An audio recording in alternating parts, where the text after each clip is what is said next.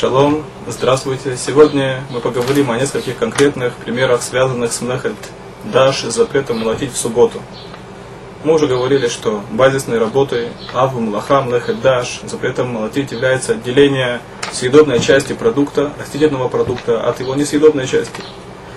Вы должны знать, что в некоторых ситуациях, если это дело вручную, это можно. В некоторых ситуациях запрещено Торой, в некоторых ситуациях запрещено мудрецами.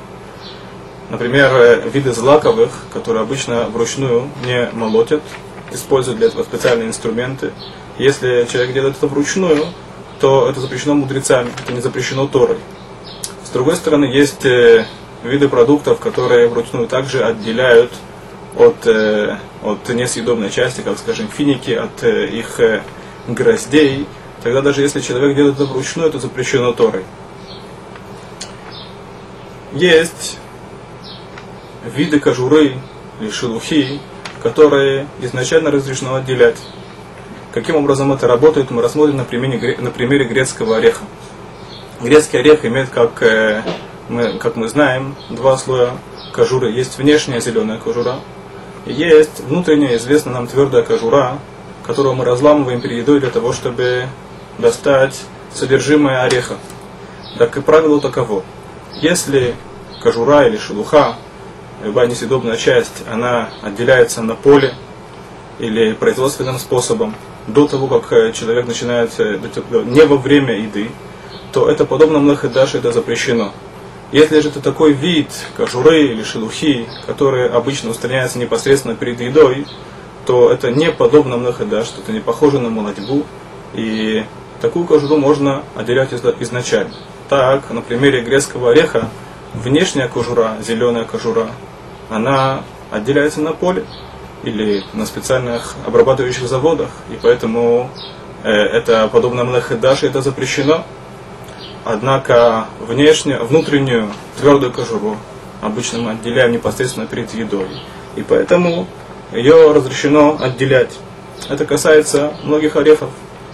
В тех ситуациях, если внешняя кожура отделяется непосредственно перед едой, то это не похоже на млахедаш, и это можно делать. То, что касается орехов арахис, в наше время мы должны знать, что очень часто перерабатывающие предприятия отделяют кожуру на ранних этапах, и поэтому лучше всего спросить по этому поводу того равина, которого обычно спрашиваете.